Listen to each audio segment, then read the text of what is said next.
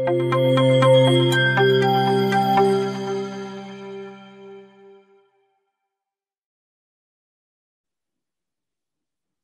chào cả nhà, cảm ơn cả nhà đã dành thời gian đến với buổi chia sẻ và quan sát video của Thu ngày hôm nay. À, trong buổi chia sẻ và video này Thu đang làm ngay tại nhà của mình với những cảm xúc rất là ngẫu hứng và với mong muốn có thể lan tỏa những ý tưởng và những cái giá trị mà Thu đang theo đuổi đến với cộng đồng những người quan tâm. Và trong loạt chia sẻ lần này thì Thu muốn chia sẻ ý tưởng mà Thu đã viết nên quyển sách về storytelling.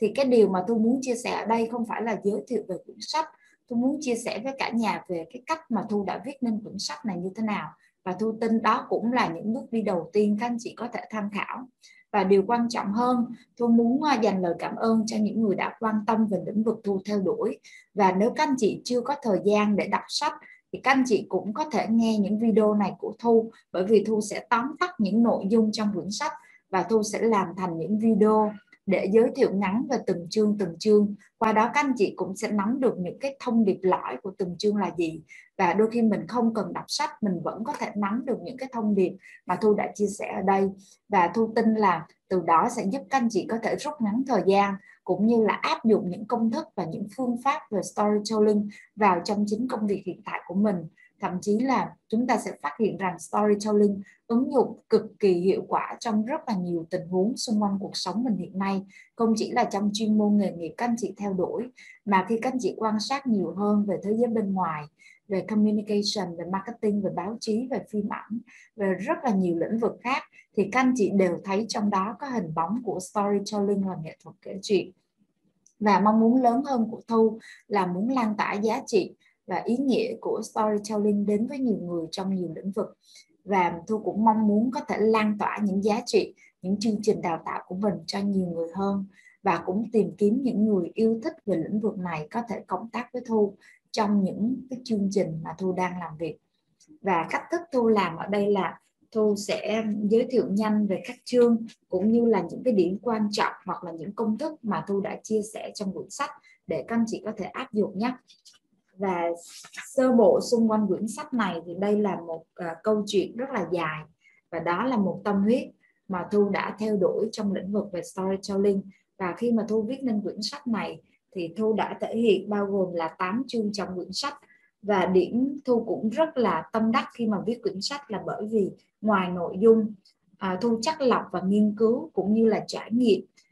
thực tế trong những chương trình đào tạo làm việc với rất là nhiều khách hàng thì thiết kế của quyển sách cũng nhận được rất là nhiều lời khen ngợi vì à, thiết kế sách rất là trực quan sinh động và có những công thức đều được à, tóm tắt lại thành những bản biểu hoặc là những sơ đồ để mọi người có thể dễ dàng tham khảo. Vì vậy mà thu muốn làm video này để chia sẻ với cả nhà nhiều hơn.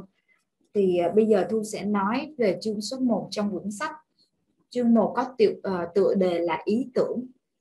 đây chính cũng là cái cốt lõi đầu tiên mà thu muốn viết nên quyển sách này. Tại vì rõ ràng chúng ta thấy xung quanh cuộc sống của mình đó, ý tưởng là một điều rất là giá trị và đôi khi chúng ta cảm thấy rất là thú vị với những ý tưởng chợt lóe lên trong đầu của mình.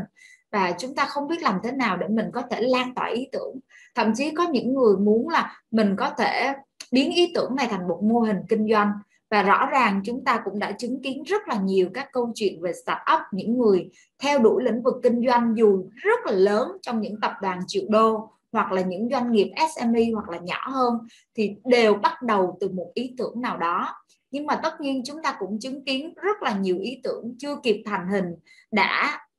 chết yểu và trong những cái thống kê mà thu đã tổng hợp được từ những nguồn đáng tin cậy, thì chúng ta thấy cái con số mà ý tưởng bị chết yểu thậm chí là vượt quá ngưỡng 50 phần trăm và có những giai đoạn và đỉnh điểm lên tới 65 phần trăm và nhiều hơn.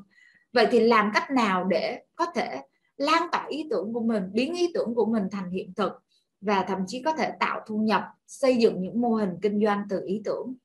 Thì thu mới tìm ra à, một cái phương cách khá là hiệu quả mà rất là nhiều những người thành công họ đang sử dụng. Đó chính là storytelling. Họ đã sử dụng công cụ kể chuyện để lan tỏa ý tưởng của họ mạnh mẽ hơn bao giờ hết. Và trong quyển sách này, thu cũng có phân tích một số các tình huống thực tiễn của những người đã lan tỏa ý tưởng bằng những câu chuyện và biến ý tưởng của họ thành những đế chế triệu đô. Và ngày nay chúng ta cũng rất là quen thuộc với những doanh nghiệp của họ đầu tiên đó chính là câu chuyện thu thể hiện trong sách là câu chuyện về chàng tỷ phú Jack Ma với ý tưởng về thành lập Alibaba và chắc hẳn chúng ta cũng chứng kiến những cái giai đoạn rất là thăng trầm à, trong công cuộc biến ý tưởng của Jack Ma thành một đế chế e-commerce như ngày nay và sau hơn 20 năm thì người ta đã dành cho Alibaba những tên gọi rất là sang chảnh đúng không ạ? Nào là cá sấu trên dòng dương tử đã nuốt chửng cá mập Mỹ sau khi đánh bại Walmart và eBay hoặc là giá trị tài sản ước tính hiện nay của Jack Ma lên đến 23 tỷ đô la. Ngoài câu chuyện của Jack Ma thì chúng ta thấy những câu chuyện khác cũng rất là nổi bật như là ý tưởng về dịch vụ chia sẻ nhà ở của Airbnb và hiện nay họ đã trở thành công ty được định giá trên 10 tỷ đô la. Ngoài ra, một um, hãng điện thoại mà tất cả chúng ta đều rất là yêu thích đó chính là thương hiệu iPhone. Và câu chuyện bắt đầu từ năm 2007 khi Steve Jobs có một bài um, thuyết trình và kể chuyện để đưa iPhone trở thành chiếc điện thoại smartphone đỉnh cao của thế giới. Thì tất cả mọi thứ đều bắt đầu từ một ý tưởng. Và ý tưởng chính là đơn vị tiền tệ của thế kỷ 21 nhưng mà làm thế nào để ý tưởng thành công thì trong sách có chia sẻ nhiều hơn về storytelling và cách thức mà những huyền thoại đã ứng dụng trong công cuộc doanh nghiệp của họ. Và trong quyển sách này, một điều thu cũng rất là tâm đắc, và đây cũng là một điều thu học được từ rất là nhiều nguồn tài nguyên có giá trị khác, và thu cũng muốn chia sẻ những quyển sách giá trị mà thu đã nghiên cứu, và thu cảm thấy rất là hữu ích đối với bản thân mình quyển sách đầu tiên và cũng là cái quyển đã tác động đến thu rất là nhiều và thu cũng có đưa vào trong um, quyển sách về storytelling. À, đây là những nghiên cứu của tác giả là Daniel Pink trong quyển sách từ bản năng đến nghệ thuật bán hàng. Và sách này sau này tái bản tôi nhớ đã đổi tên thành tư duy bán hàng 4.0 chúng ta có thể tìm đọc còn nguyên gốc tên tiếng Anh là To Sales is Human từ bản năng đến nghệ thuật bán hàng thì trong quyển sách thì Daniel có đưa ra hai luận điểm về tư duy bán hàng mà tôi thấy là cực kỳ hiệu quả. Và tất nhiên tư duy bán hàng này không chỉ dành cho những người đang làm công việc bán hàng, mà sẽ dành cho tất cả mọi người. Bởi vì một cái lý lẽ đơn giản là tất cả chúng ta, dù không giữ chức danh là bán hàng, nhưng chúng ta vẫn đang làm công việc của một người bán hàng. Chúng ta giao tiếp mỗi ngày, chúng ta viết email chúng ta gặp gỡ khách hàng chúng ta truyền thông chúng ta làm nghề thì chúng ta vẫn đang bán ý tưởng bán kinh nghiệm bán thời gian để chúng ta đổi lấy một giá trị khác. Thì làm thế nào để bán hàng thành công? Thì trong quyển sách này thì Chanel cũng chia sẻ về tư duy bán hàng của thế hệ cũ trước đây và tư duy bán hàng mới. Với tư duy bán hàng trước đây thì người ta chứng kiến những cái hình ảnh là người bán hàng á, họ sẽ nắm rất là nhiều những cái thông tin về sản phẩm về dịch vụ và về thị trường của họ và khi họ đi gặp khách hàng để họ bán thì sao ạ? Họ sẽ nói về những cái điều họ có. Và hầu như khách hàng là người tiếp nhận thông tin, bắt đầu phân tích dựa trên những thông tin người bán. Và trong tình huống này thì người bán luôn luôn giữ lợi thế, vượt trội hơn so với người mua. Nhưng mà rõ ràng thế giới bây giờ đã thay đổi, đúng không ạ? Và thậm chí là bây giờ chúng ta thấy là người mua, họ nắm không chỉ rõ về cái người bán, mà họ còn rõ cả về đối thủ cạnh tranh của người bán. Và thậm chí là họ biết nhiều hơn về thị trường, họ hình dung rõ hơn về phản hồi của những khách hàng khác xung quanh, những cái sản phẩm mà họ dự định mua là gì. Họ nắm rất là rõ và những thông tin mà họ nắm gọi là trong tầm tay và chỉ trong nháy mắt thôi họ có thể tìm kiếm tất cả những thông tin đó. Và cái vai trò của người mua hiện nay cũng cực kỳ quan trọng bởi vì khi họ không hài lòng về một dịch vụ sản phẩm thì họ hoàn toàn có thể chia sẻ điều đó và khả năng lan tỏa những điều đó là cực kỳ lớn. Cho nên doanh nghiệp hiện nay ấy, à, phải thay đổi về cách tiếp cận đối với khách hàng và người bán bây giờ không chỉ là có biết về mỗi sản phẩm của mình hoặc là cứ nói về những điều mình có hoặc là những điều mình biết mà họ phải tạo ra một cái sợi dây kết nối nhiều hơn đối với khách hàng. Và không chỉ là chỉ bán mà họ còn tạo ra những mối quan hệ mới giúp cho khách hàng cảm thấy yêu mến và thương hiệu của họ hơn. Chứ không chỉ là giá của tôi tốt nữa mà tôi là một nơi rất là đáng tin cậy và tôi có những cái giá trị rất là đồng kết nối với người mua, thì khi đó chúng ta mới có thể chinh phục được khách hàng. Thì đó chính là tư duy bán hàng và tôi thấy là cực kỳ hữu ích.